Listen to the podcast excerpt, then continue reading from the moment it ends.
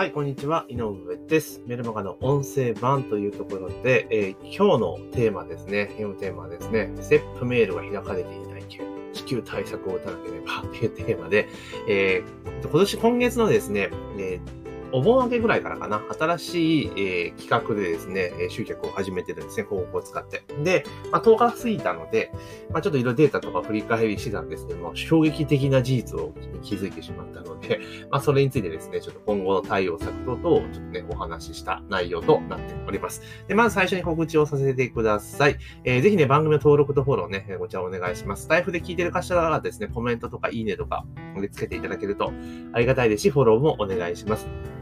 で、ポッドキャストで聞いてくださっている方はですね、ぜひ、えー登録、購読ですね、えーフォローをお願いいたします。あと、さらに言うとね、Apple で聞いてくださっている方は、できればレビューとか入れていただけると非常にえ助かりますというところになりますので、まあ、ぜひですね、えお願いしますというところでございます。あと、えこんな形で音声配信ちょっと始めたいぞという方向けにですね、音声配信の取説というマニュアルをですね、今配布させていただいております。でそちら音声の概要欄にリンク貼ってありますので、まあ、そちらの方からゲットしていただけたらなというところでございます。はい。というところでね、告知を終わらせていただいたんですけども、8月も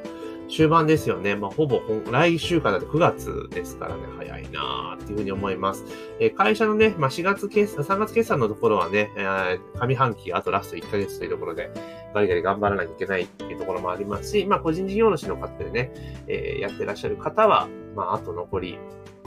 4ヶ月、9、10、11、12、4ヶ月ですよね。えー、もりもりとね、年末に向けて売り上げを伸ばしていかなければいけない、まあ時期かなというふうに思っております。まあね、コロナがどうじゃこうじゃで結構ね、大変なところもあるんですが、やっぱこういった危機的状況こそチャンスなので、頭を柔らかくして、えー、チャレンジしていった方がいいんじゃないかなっていうふうに思います。まあそもそもゲームチェンジになっているので、まあ今までのやり方だとね、難しいのは当然なんですよね。だから、もう思い切ってチャレンジする、挑戦する、転換するするっていうことが、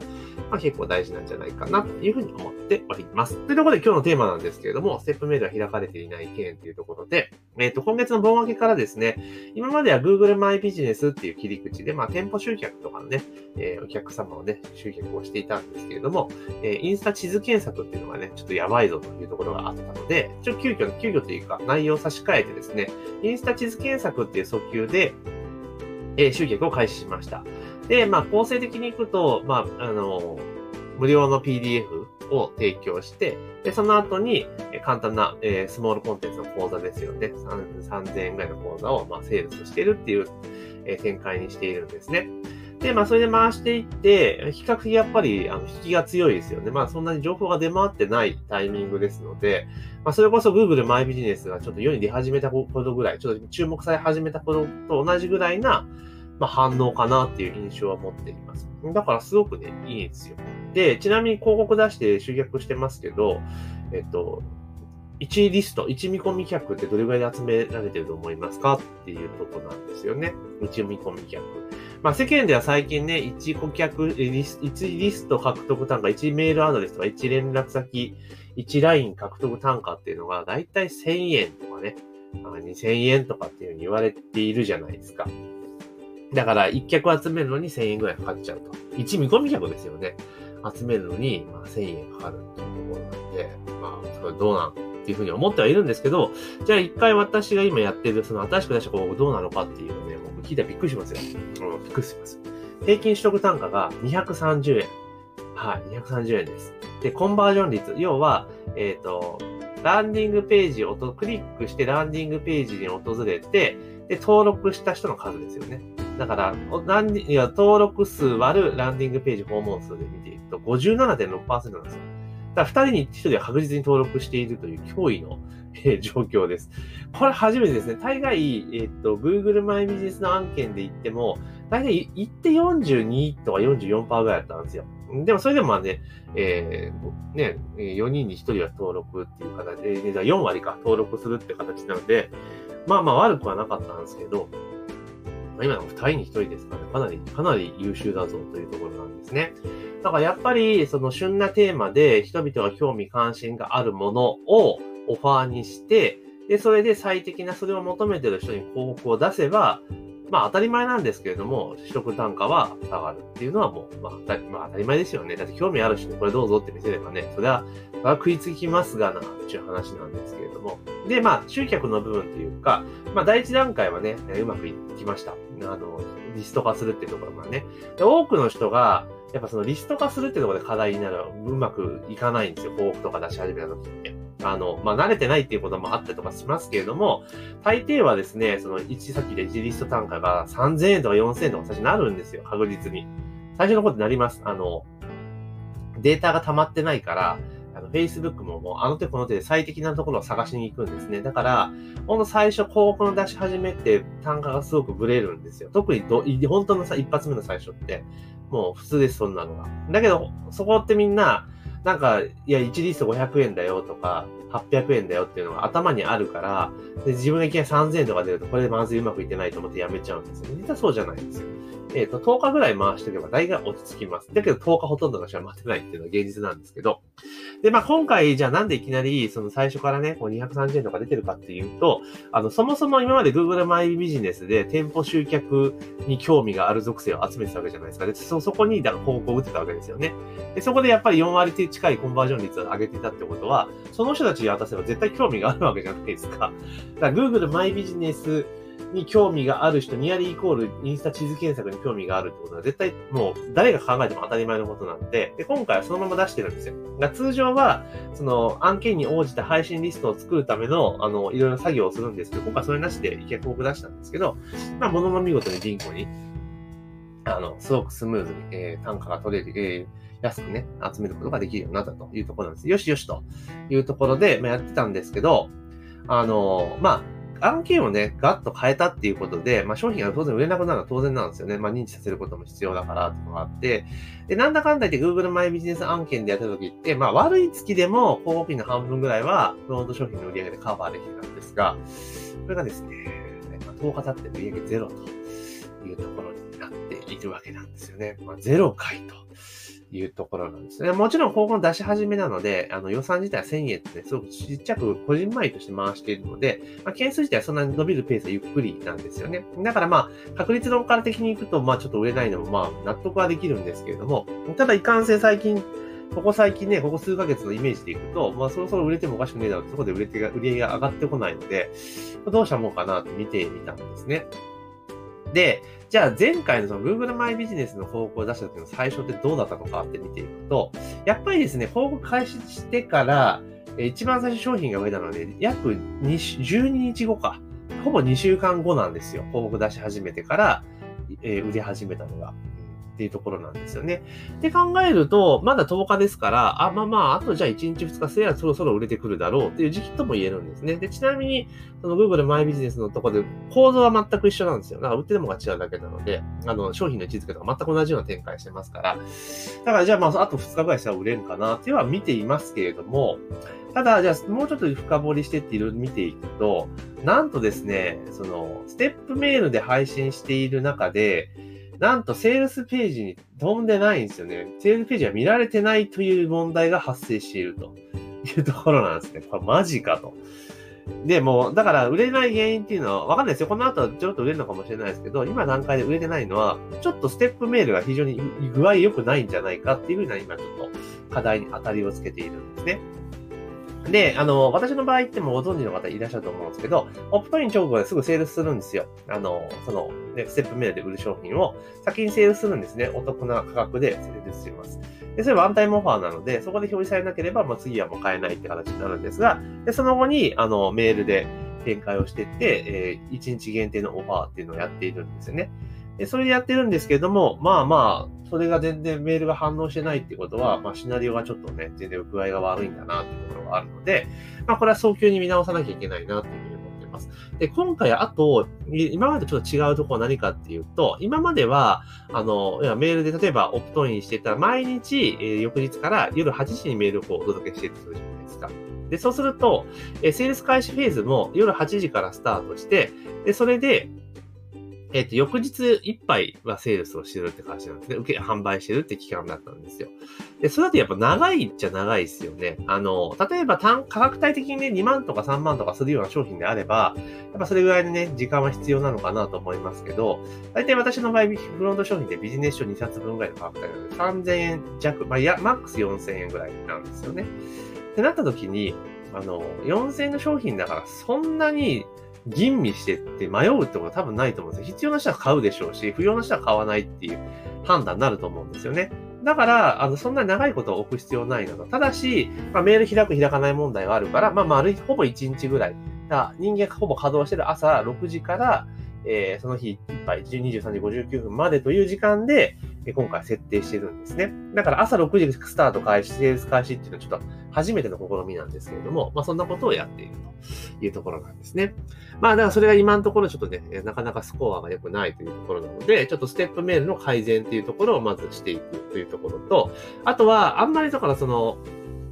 今までだったら、例えば、えー、20、じゃあ、20時スタートで翌日の23時59分だったら、えスタート直後、だ当日の朝、今日の何時からスタートします、セールしますよって朝一でメール打って、で、開始時間で今から始まります。で、えー、その後ですね、えー、ごごご好評いただいてますってメールを出して、で、翌朝、本日最終日ですってメールを送って、で、通常の8時に、えーあで、こう、ありがとうございます。まもなく終了します。で、最後23時50分にありがとうございましたっていうのを出すの。大体セオリーなんですけど、朝6時開始になってくると、前の晩の通常の配信時間で、明日の朝6時からやりますっていうので、6時から用意どんでスタートしますっていうのをやって、で、今は、じゃあどうメールしてるかって、そこで朝6時に配信した後に、えっと、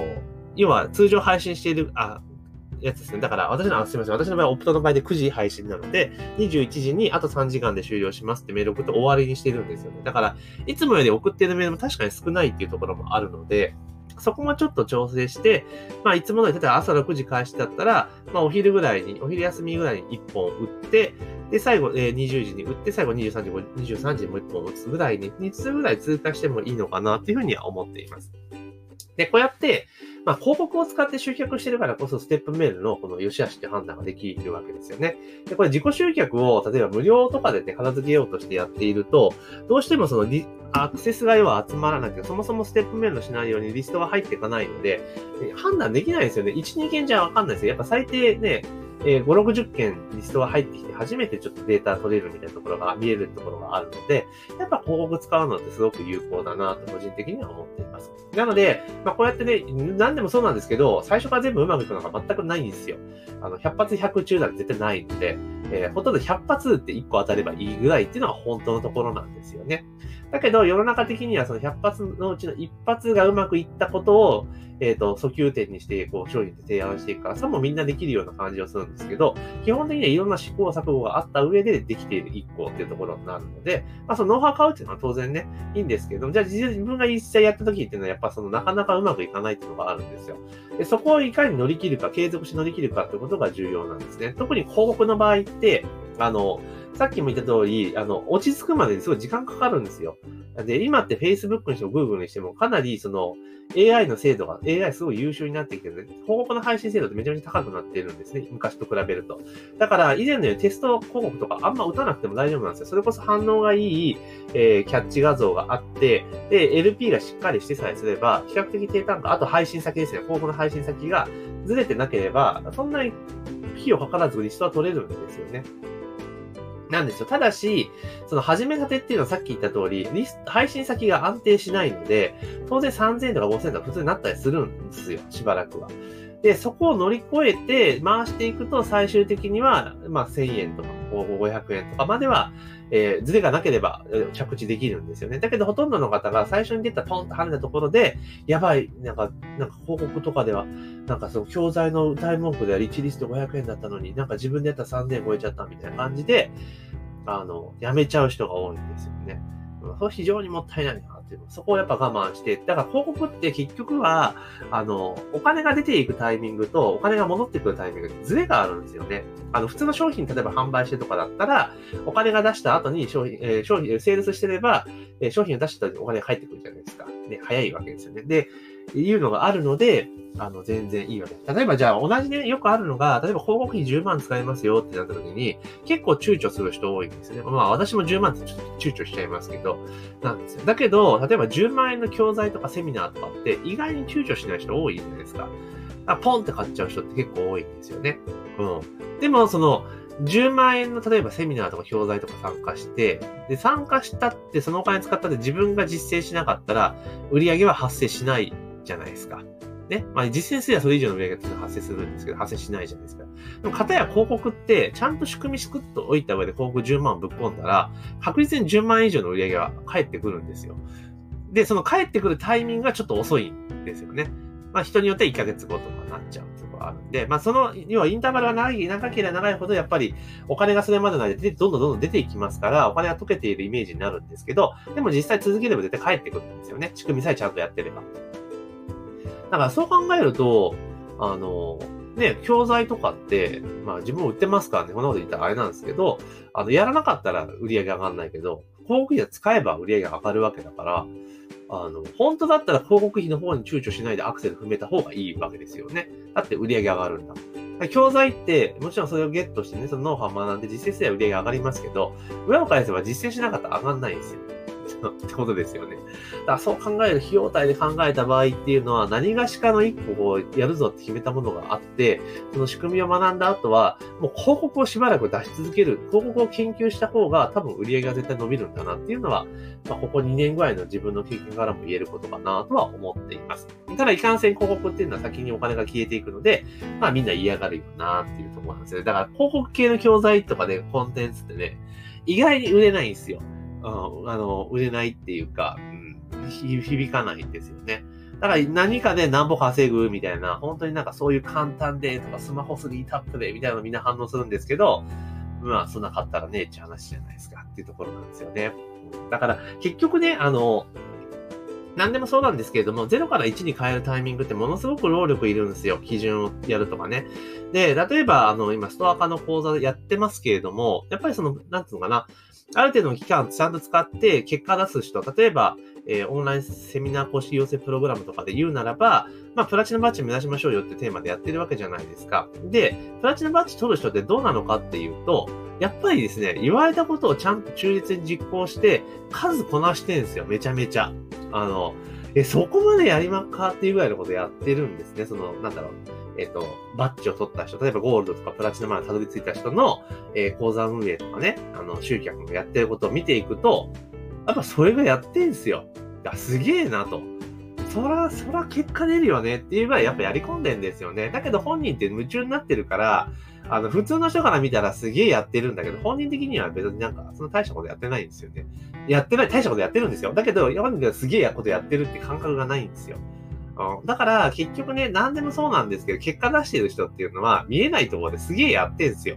だけど本人は楽しくてやってるから、それがすげえ大変って自覚がないんですよね。だからその辺言わないんですよ。で、そういうの掘り下げて聞いていくと、いや、実はこんなことやってたんですとか言われると、え、マジそこまでやったんすか？みたいな話になるんですよ。だから結局は、あの、で、当然その最初の大きな一回転を回してちょっと動き出さすまではすごく労力いるんだけども、それが回り始めれば、進むのはどんどんどん感性が働いていくので、あの、進みやすくなるんですよね。最初の部分が一番ヘビーっていうところ、そこでの活動量とか行動量を減らさないで、むしろアクセル踏み込んだら、やっぱ結果ってちゃんとついてくるんだなっていうのを今回ね、えー、スクールさせていただいてすごく思ったことです。あとはやっぱりやらない人も、やっぱ一定数いるので、やっぱいちゃうんですよね。で、まあわかります。私も教材買ってね、あの、パパって見て、その後、二度と開かないかった教材とかも結構ありますよ。数万円とか買ってあるんで。でも考えると無駄じゃねえかっていうのもありますし、まあわからんでもないんですよね。だけど、結局その、例えば教材とかって、あの、買ってね、えー、例えば5万円とかね、例えば作るとかで10万とか20万とかするわけじゃないですか。で、10万とか20万払って、買っただけだったら結果は当然出ないですね。まあ当たり前なんですけど、そこから実践する、やり込むってことが重要なんだけれども、やり込まなかったら、その20万円っていうのは消費で終わっちゃうんですよね。浪費ですよね。だけど、ちゃんと実践して行動していくことによって、結果がついてくれば、それは投資に化けるってことなんですよね。